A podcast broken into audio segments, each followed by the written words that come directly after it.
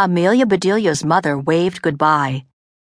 Well, chalk up another gray day, she said.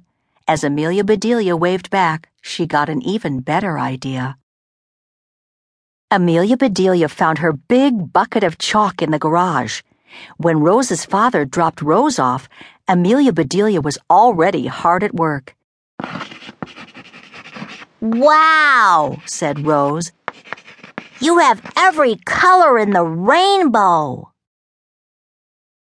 I need them, said Amelia Bedelia.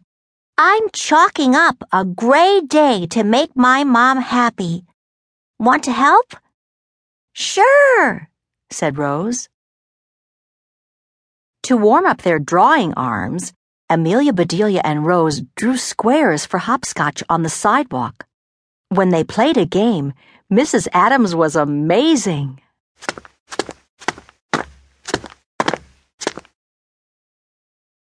Chip walked by with his big brother and their puppy Scout.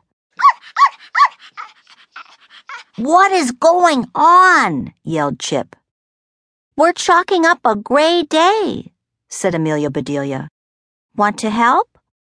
Cool, said Chip. What makes your mom happy? asked Rose. She likes flowers and green things, said Amelia Bedelia, pointing to where plants grew last year. Rose got green, red, and pink chalk. She began drawing roses on Amelia Bedelia's house.